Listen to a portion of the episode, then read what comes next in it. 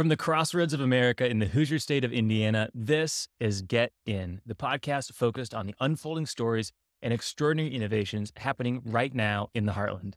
On the show today is Emily Krueger, President and CEO of 16 Tech Innovation District. But the story of 16 Tech is ultimately one about the collaboration that exists in Indianapolis and in Indiana more broadly, and that makes this a place that's great for entrepreneurship.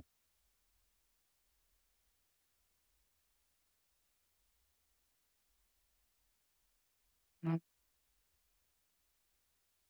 Prior to starting at 16 Tech, Emily was the VP of Administration at LDI, one of Indiana's largest private companies. Prior to that, she worked for former U.S. Senator Richard Lugar in a variety of Capitol Hill and campaign positions. In today's show, we are going to cover how physical connection can fuel innovation, some of the amazing opportunities for everyone at 16 Tech, how 16 Tech has impacted its local community, and what's in the works for the future development of the 16 Tech Innovation District. Emily, we're so excited to have you on the show today as grateful residents of the 16 Tech Innovation District. Welcome to Get In. Thank you. It's great to be here. Yeah, we're really excited to talk all about what's going on here at 16 Tech. We are recording this in 16 Tech. We have been recording Get In every episode right here in 16 Tech. And I'm eager to hear a little bit more about your backstory, where you grew up, what how that kind of influenced what you're doing today. Can you take us back to maybe like your earliest memories of innovation, entrepreneurship, and business in your own life? Sure. So I was born in Indianapolis, although I grew up primarily in Pennsylvania. And my mom's a social worker by training, and my dad's career has been in marketing and sales for technology companies as tech has evolved over the course of his career. So I find that where I've landed today is a pretty interesting intersection of both of my my parents' professional career paths. And I remember um, one of my dad's jobs was working for a company that built scanners. And so we got to go to the office and check those out. It took up a whole room. and now I can do on my phone you know, what Yeah, my a company that my dad had worked for, That's uh, their, so their cool. product. So Do you remember been- who that was? the company's name was Scan Graphics. Scan Graphics. They're based in Philadelphia. Good title. Yeah, I've been very apropos. But I think having seen my dad go through technology bubbles and technology changes, and there were at times job losses as a result of that too. I I think it gave me some appreciation for the entrepreneurial journey. And then also watching my mom as a social worker who worked in medical care settings really instilled in me a desire to do things that benefited people but combined with this notion of doing things at the cutting edge of technology and entrepreneurship. And my career's had a couple chapters to it. As you've acknowledged, I started with my career working on Capitol Hill and did so as a 23 year old who thought I wanted to change the world and do something international. And after about five years of being on the Hill, I looked around and realized all the people whose jobs that I wanted were people who were coming up to the Hill and they were coming from the private sector. And so for me, that motivated me to go to business school. And I got my MBA from the Kellogg School of Management and eventually ended up working for LDI, which is a private company here in Indiana, fourth generation family company. And its origins were actually as a manufacturer of cardboard boxes. And the opportunity for LDI existed as postal service and transportation was transitioning from wooden crates.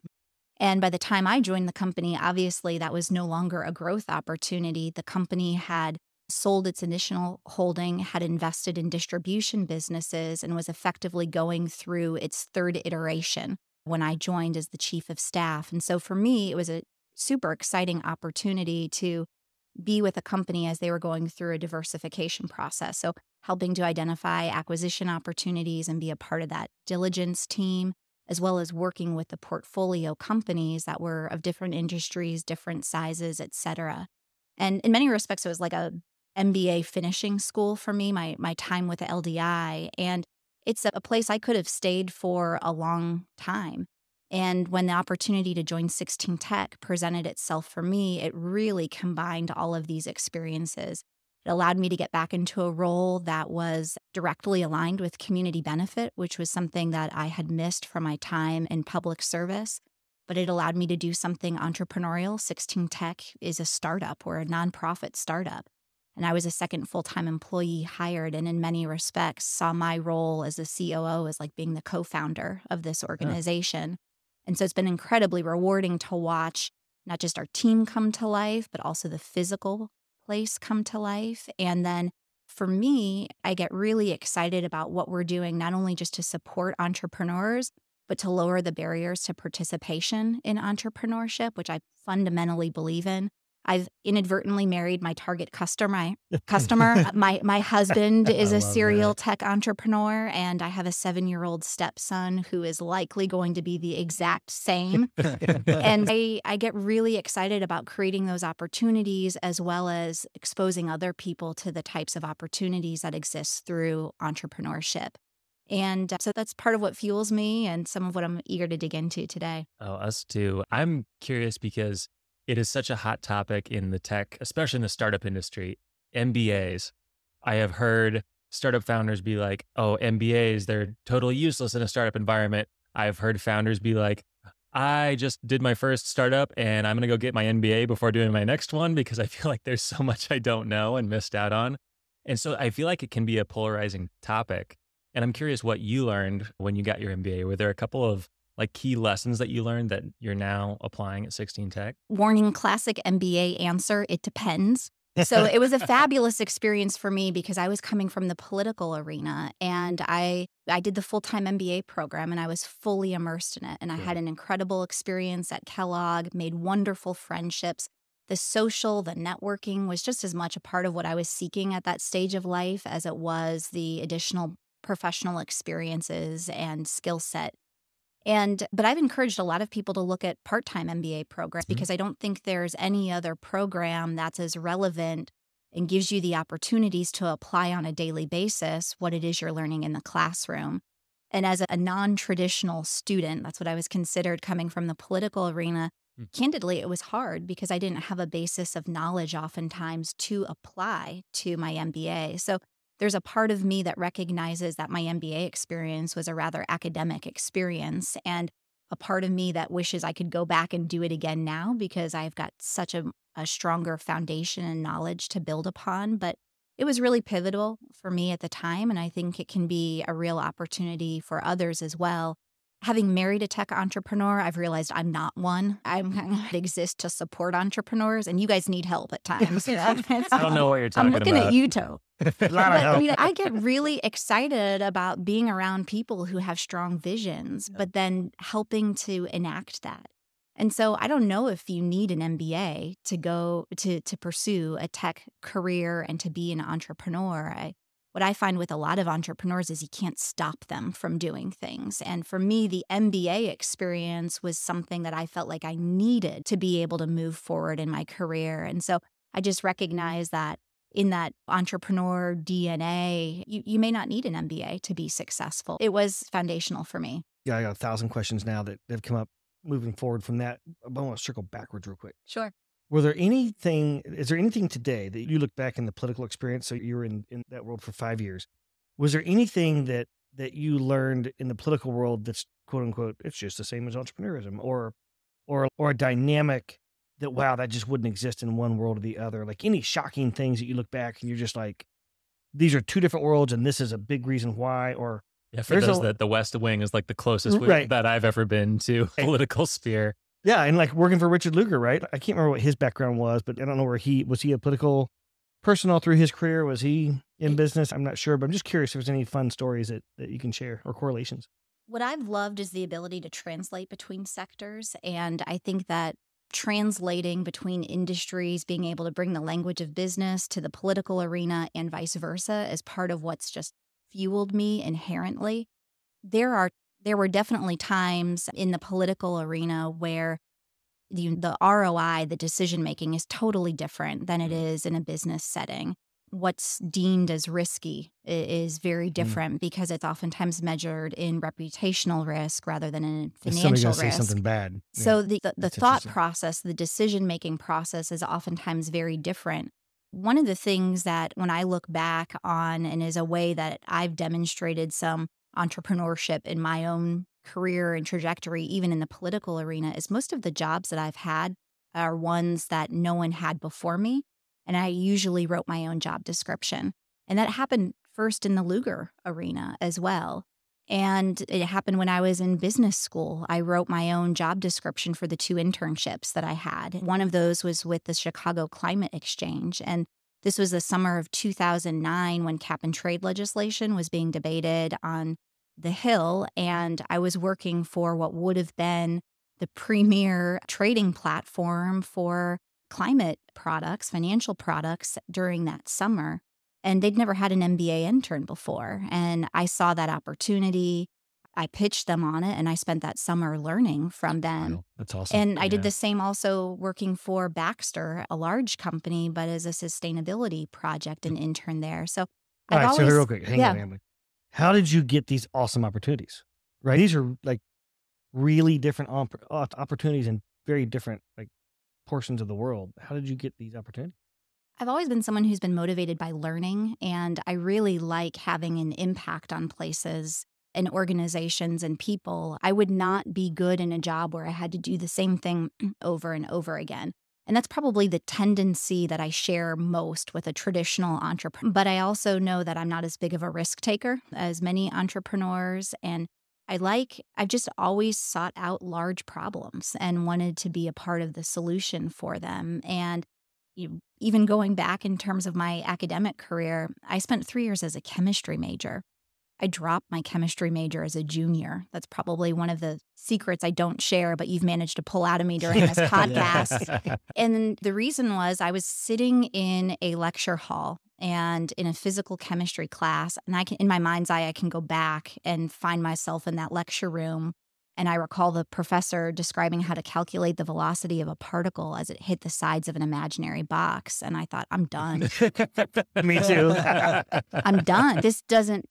Yeah. How it, the only path that I saw forward for me at that point was being a professor or a researcher. And there's some incredible serendipity in the fact that now I'm in an environment where R&D is happening on a daily basis in 16 Tech and I think if I'd had exposure to the types of job opportunities and career paths that would have been possible with that, where might I have ended up? Mhm. But so I've just always been a variety junkie. Ever since I was little, I love to read and learn. And so this is a great environment for me because we're growing as an organization, but on a daily basis, I'm getting to interact with startups in the life sciences, hard tech, B2B SaaS, social impact, uh, university researchers who are prefer- pursuing commercialization opportunities. and assistant deputy secretaries, is it? That's right. that- Yes, yeah. And all of that's happening here at 16 Yeah. Tech. That's really Yeah. cool. You mentioned chief of staff was one of the first roles that you had in the private sector. That is a position that I've seen just take off, in particular in the tech and startup space, high growth tech company space. Can you talk a little bit about what a chief of staff does and what that position is? I love that role. And that's one of the roles that I wrote my own job description for. And interestingly, I was approached for this position because of someone who knew that I had worked in the political arena. And so they asked me, LDI is looking for a chief of staff. Do you have any idea what this role is or could be? And I thought, I've got this. And I was very fortunate to have learned from a variety of people in the political arena. And one of those was Lugar's chief of staff. And so for me, the chief of staff role very early in my career was a way to allow me a seat at the table to watch how decisions were made and to be the person who then helped carry those decisions out and implement them. And I loved that. I really saw that role as being the right hand to the CEO It is. It's a huge role. and being the Huge. person that was responsible for helping make the things happen that that you know they the decisions that they had made and the risks that were, they were willing to take and so i find that it's a really powerful role it can be a great opportunity for someone who's trying to figure out what functional area do i want to be in and maybe they're not ready to make a decision yet and you get some wide exposure to the organization and i think as a chief of staff and someone who has counseled others, you want to make sure that whoever you're working for has a really good admin because you don't want to end up Mhm. becoming a glorified admin. But if you're working with the right executive and you help that person get the right resources around him or her, it's an incredibly powerful role and it allows you to have a seat at the table. And while in the Lugar arena, I was not the chief of staff, I was a political fund designee. So I did fundraising for Lugar out in Maryland, DC, and Virginia for political action committees and individual donors. And so that was again a moment where I'm in my early 20s, a seat at the table. In, in very in rooms with foreign diplomats, CEOs, et cetera. And I loved and I, I, no one was asking for my opinion, yeah. but I was soaking up every single minute of it. And the the chief of staff role, I think, really allows that for people. What else did you learn from your time in government that now directly impacts the work you're doing at 16 Tech? What's helpful for me in 16 Tech is being able to communicate an ROI to our public sector investors. And we have received significant funding from the city of Indianapolis, from the state of Indiana. And I think it's really important that we're able to recognize and share with them what return they're seeing on their investment. So I have a sense, having worked in the political arena, of the types of wins that they're looking for. And that helps me know how to connect what's happening here at 16 Tech to their goals and ambitions of the companies that are located in 16 Tech right now, we have at least four that have relocated from out of state.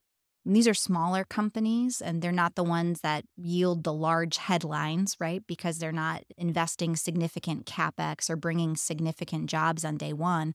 But these are fundamentally the types of companies that we want here and that are going to be growing our ecosystem and have the potential to make significant investment in the future. And so helping to connect those stories in terms of what we're doing and how that might eh, matter and what it means for our elected officials, I think is part of what I can bring to this role in a way that's really compelling. Can you tell us a little bit about the story of 16 Tech itself? I know you have so many stories about the amazing companies that are here, but I feel like the story of 16 Tech that I've heard is just fascinating how it came to be. And I know I don't even know the whole story. It's a long one. And, and so it, it, it truly, at, when I first joined 16 Tech, I was surprised because my first couple months, people kept showing up and handing me versions of plans that they had been a part of going back decades. Wow. So the awesome. the area that 16 Tech resides on historically and still today is the site of the city of Indianapolis's water infrastructure. So there were some buildings here, but not a lot, and people were not encouraged. The only reason to come was to pay your water bill. When mm. this building where we're doing the podcast was at the time the headquarters of the Indianapolis Water Company. And it's important to recognize that geography because fundamentally it's what has made the site expensive to develop and what's also taken it a fair amount of time in order to get to a place where we're able to see and experience the growth and momentum that we have today. But the story of 16 Tech is ultimately one about the collaboration that exists in Indianapolis and in Indiana more broadly, and that makes this a place that's great for entrepreneurship. Not because entrepreneurs need safety nets, but because they need environments in which the risks that they're going to take ideally are minimized or the friction in order to grow their companies is reduced. And that's ultimately what our stakeholders came together and said we need a clear destination for innovation and entrepreneurship in Indianapolis. And this land is the largest undeveloped land closest to downtown, so it was the perfect spot for it. And it's also the perfect spot because of some of the research assets, the corporate assets that are adjacent, a recognition that what's happening right now is oftentimes the tech enablement of the life sciences and advanced manufacturing industries. And we're also doing this in a neighborhood which has a strong history and culture of innovation.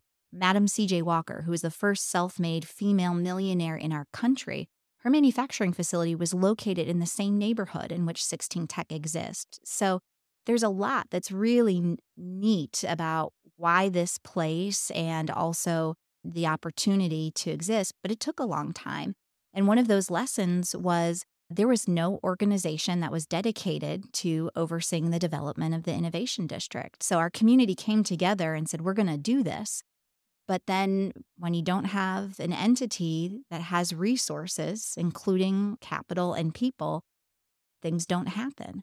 And so it was really the leadership of the Central Indiana Corporate Partnership that in 2015 came together and said, this still matters. And in order to do this, we've got to get a, an entity in place that's able to lead this.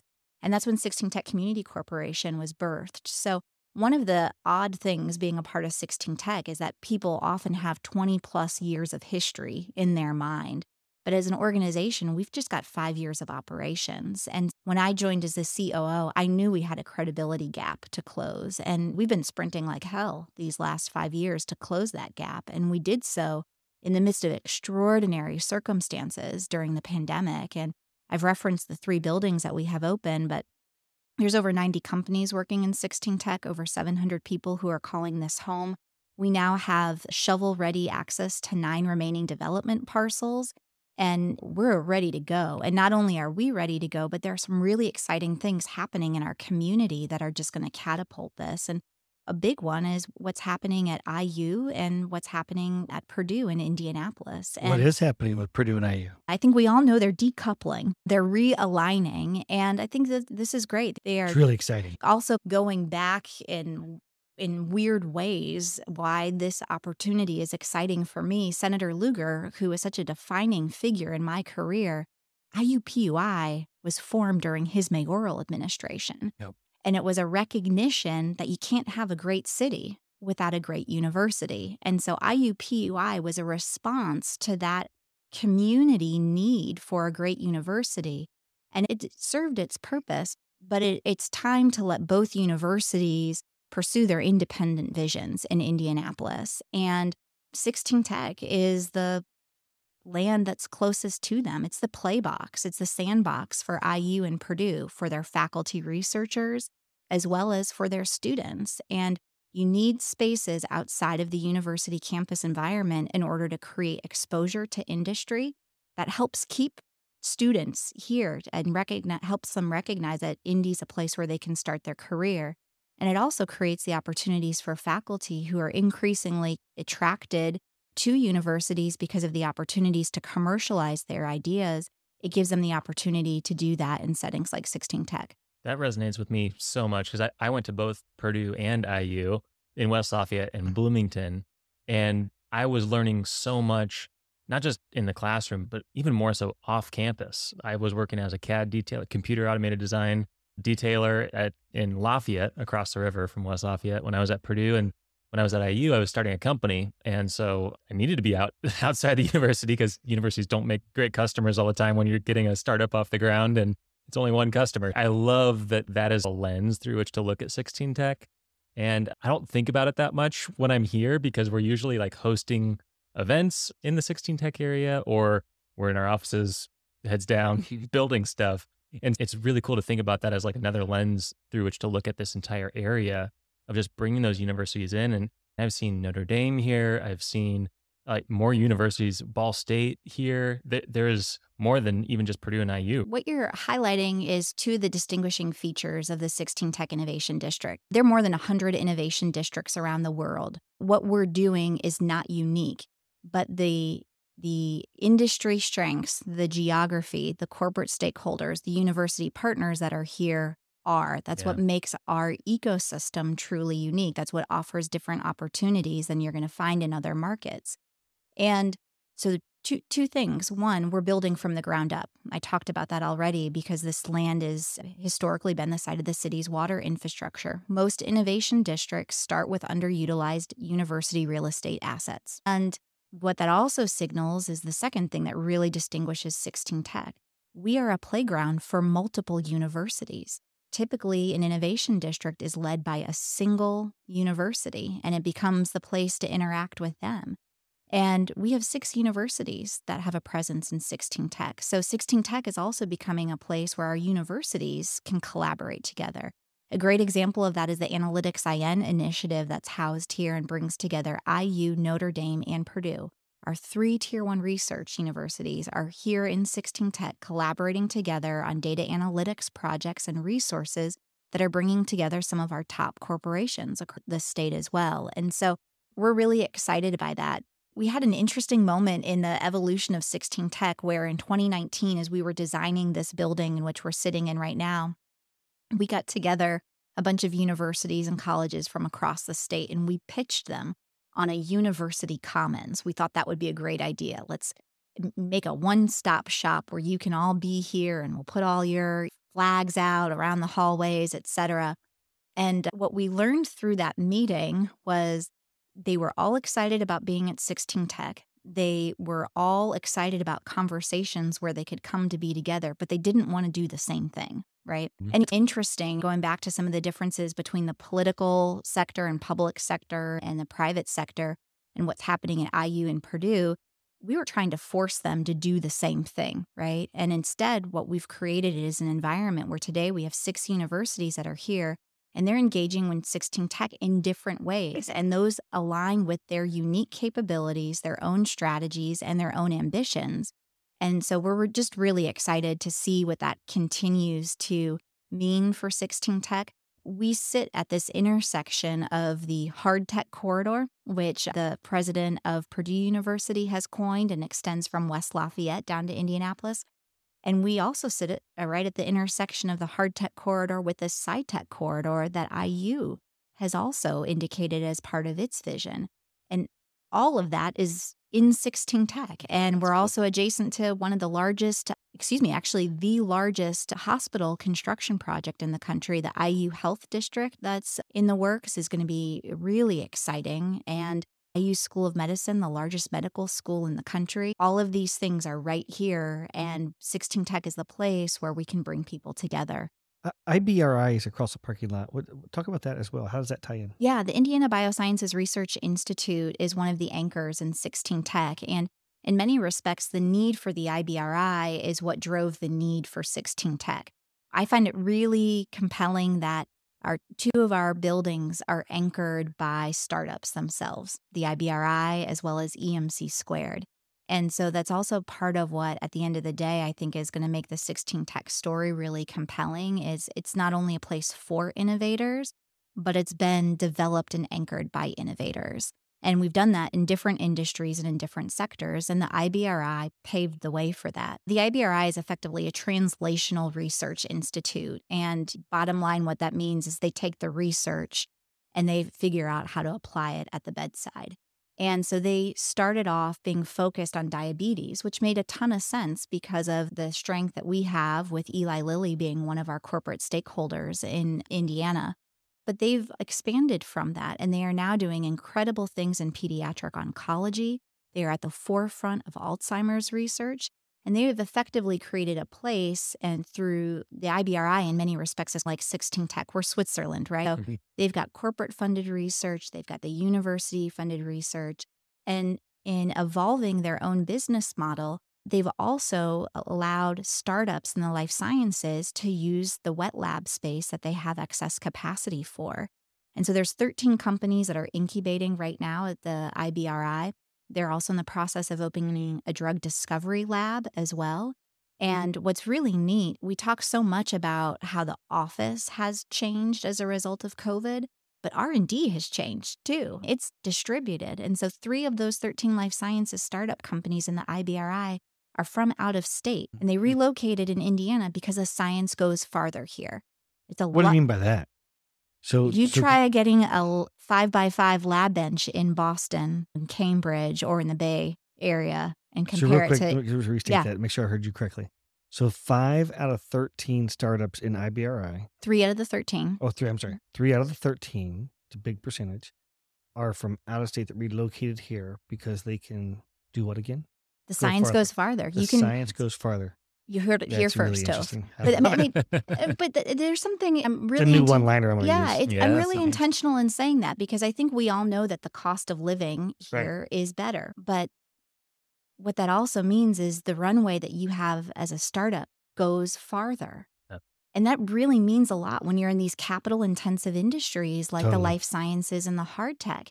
And when you don't have to be at the lab every single day, it means you can access the lab almost like you access a gym membership. And so the way that the IBRI has used the additional lab space to provide incubator space for life sciences startups is really exciting. And it means that there are companies from the coast who are calling because they want to be here. And maybe they just want to be here for a period of time. That's okay. Yeah, sure. But That's at the end of the day, it's a really interesting model in terms of how Have you we ever can heard them? Have you ever heard them quantify three x, four x? Have you ever heard I've 'em not, but I do know one of the companies that's at the IBRI, Adipo Therapeutics. Karen Mm. Wooster is the CEO. And she told me, I believe that a lab bench, a five by five lab bench in Cambridge would cost about $7,500 a month. The IBRI, it's about 750 bucks. Holy cow! Hey, Wow. So that, that's, the difference. Yeah. Wow. That's I just got chills. Yeah. That's amazing. Let's go. It sounds very similar to some of the hard tech stuff that I've learned about here in 16 Tech. I know Glassboard, whose studio we're using right now, thank you, Glassboard. They were saying the same thing that all of these coastal companies that pre-pandemic they had their in own in-house R&D and their own people on staff.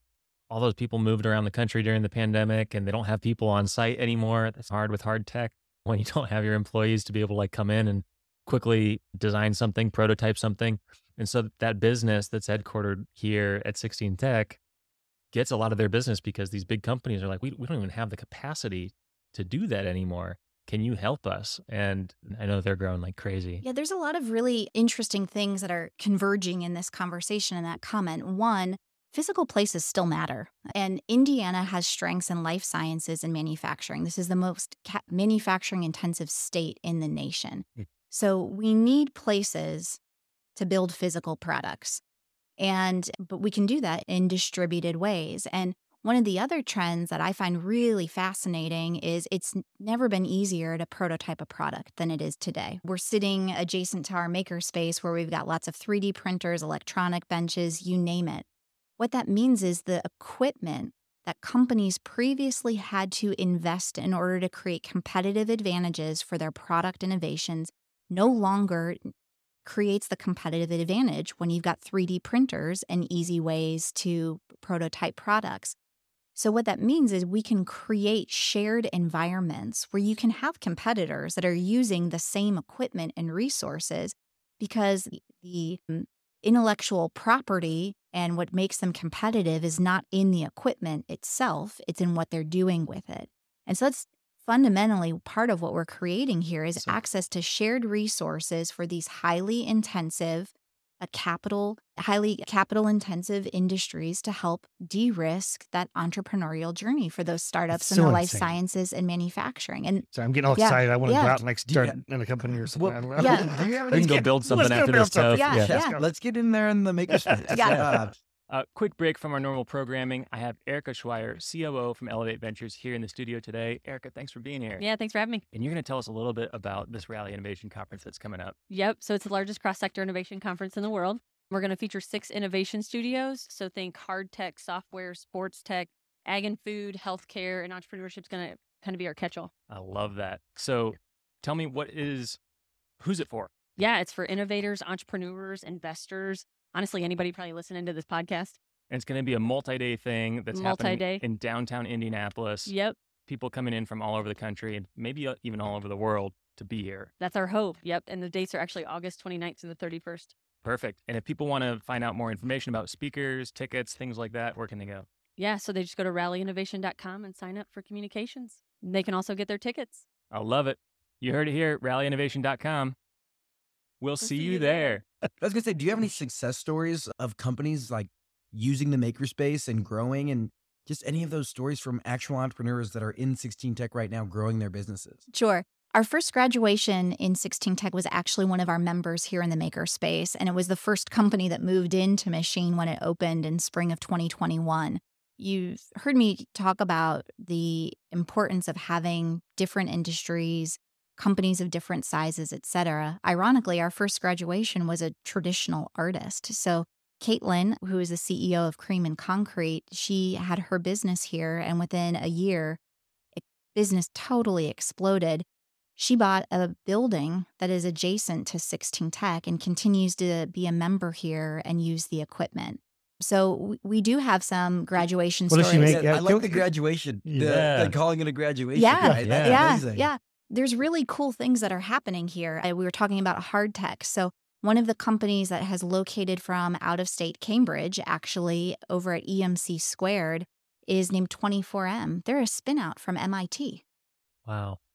Volkswagen owns 25% of that company. They're located here in 16 Tech doing really cool battery research. So, Our newest member of the machine maker space is a company named Rogue AI. It's an ag tech company, and they're building 700 pound drones right here that they're using to help distribute fertilizer, et cetera, more efficiently and effectively. There are such cool things that are happening here. One of the members in our makerspace is someone who is helping to who is effectively creating a product that allows for small batch making of pills. If you have something that's a highly specialized medicine and you need just a couple of them, that has veterinary uses.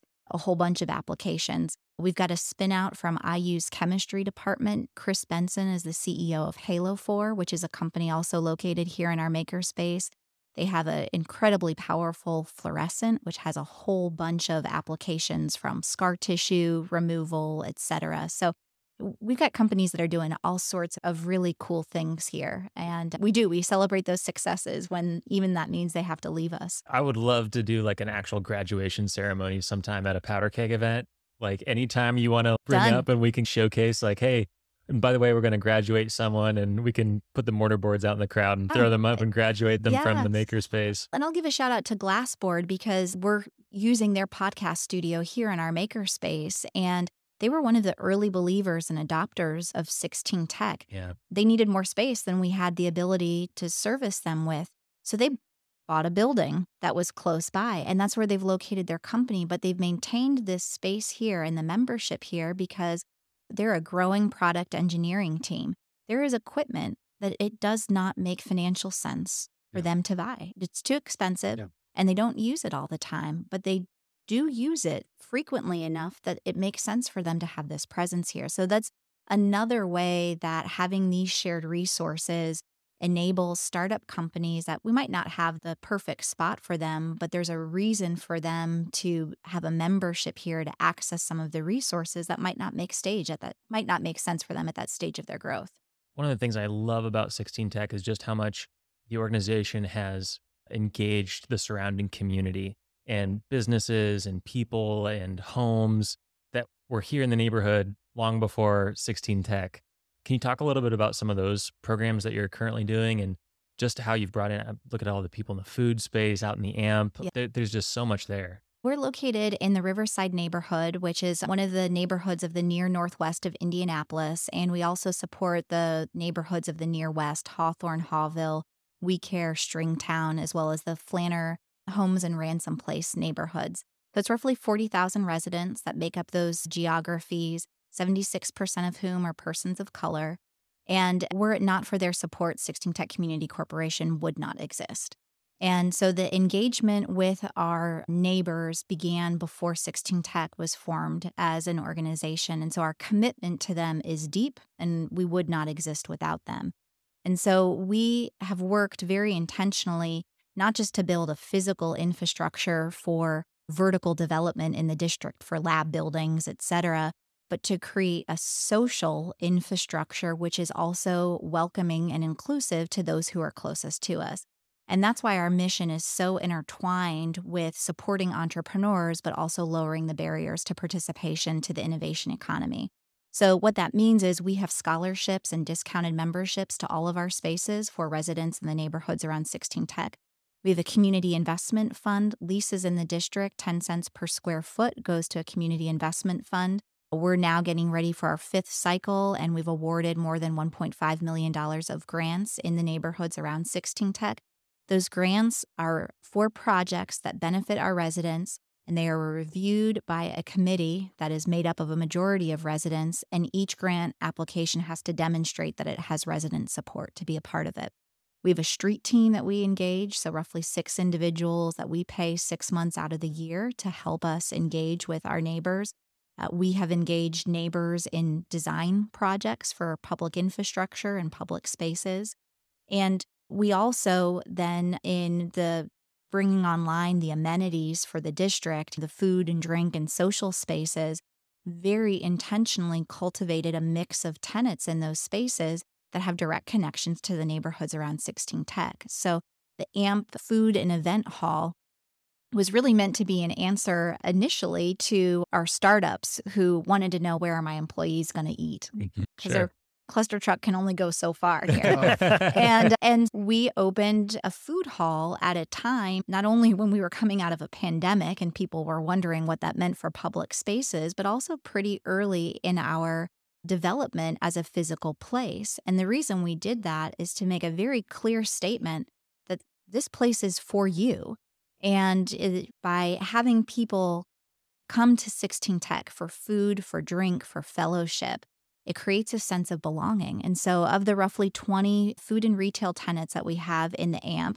100% are independent owned and local. 65% are female and minority owned or operated, 50% are new business concepts, and uh, roughly five of them have direct connections to the neighborhoods around 16 Tech. So whether it's Chef Tawana, whether it's Monique and Kara Hawkins with Wings and Greens, whether it's So Corey, good. the food architect, people are coming because The- there's a relationship that exists. The that food exists. architect. The food Wait, architect, what- yeah. What is this? I, You got to go try the sea moss.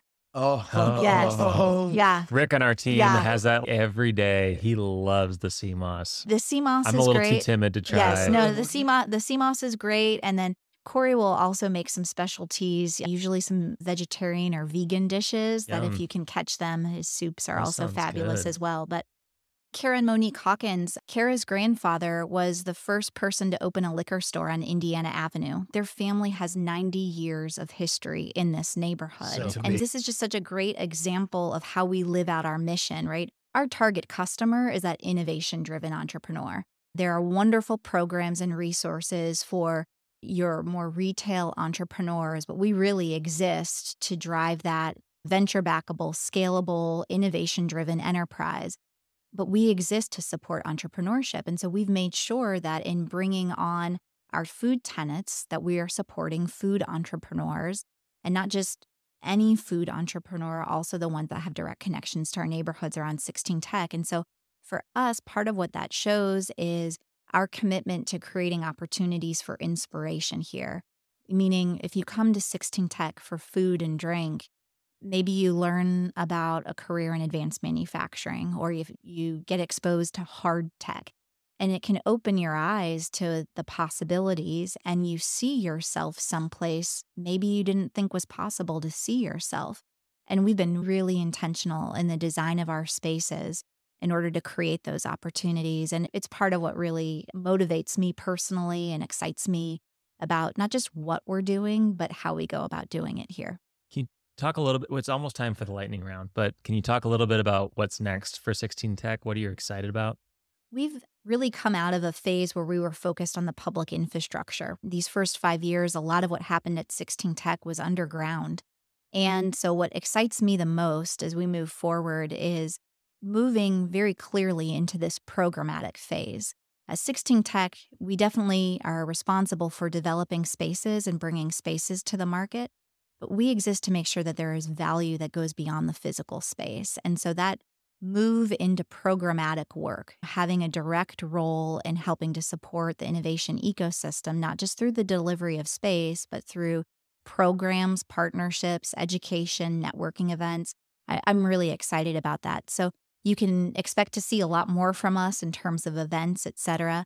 But because of the work that we've done on the public infrastructure, you can also expect to see a lot more buildings coming out of the ground. And as I mentioned, we have nine remaining development parcels. We have three parcels that are developed today. And so we've got a runway of probably five to seven years in front of us where there's going to be significant physical development in the district. And we're really excited about what that's going to mean for the support of our startup ecosystem.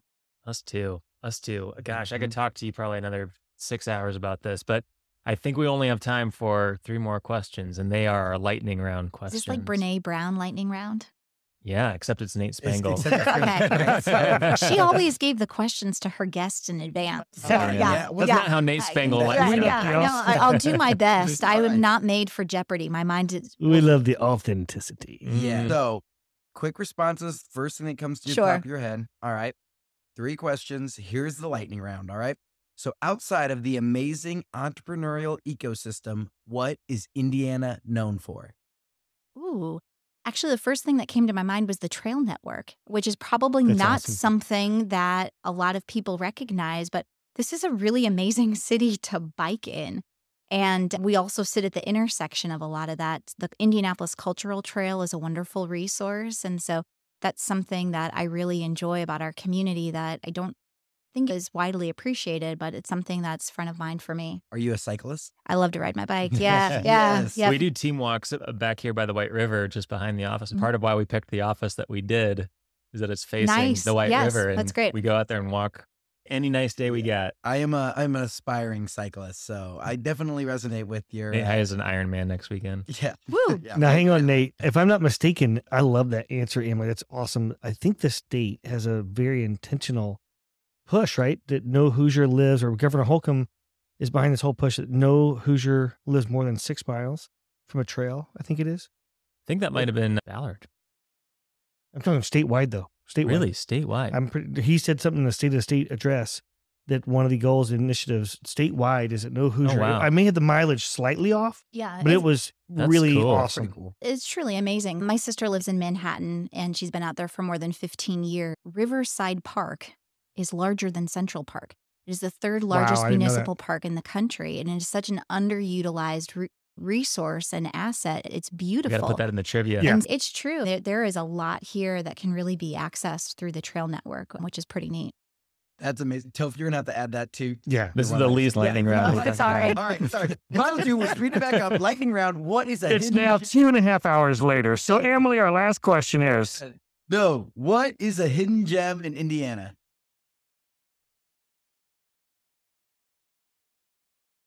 The Albanese Gummy Shop in northern Michigan. Well, Oh. it's not in Indiana. I don't Wait, I mean, know I said, that. I said northern Michigan, in northern Indiana, right at the border between mm-hmm. Indiana, Michigan, and Illinois. Yes. Albanese Candy Shop. You got to check that They out. essentially Yeah. make like all on-site. of the gummy bears in the world. Spectacular. It's amazing. hang on, That's say it so again. The what? Albanese. Yes. But Albanese is the what gummy bear in the world? I believe they're like the largest manufacturer of gummy bears. Hell yeah. Let's go. And, and the way that you can tell whether you're eating a gummy bear from Indiana is that the belly has an A on it. So look at the belly. That's the give. Check the belly. That's the tell. Check the belly. All right, there we go.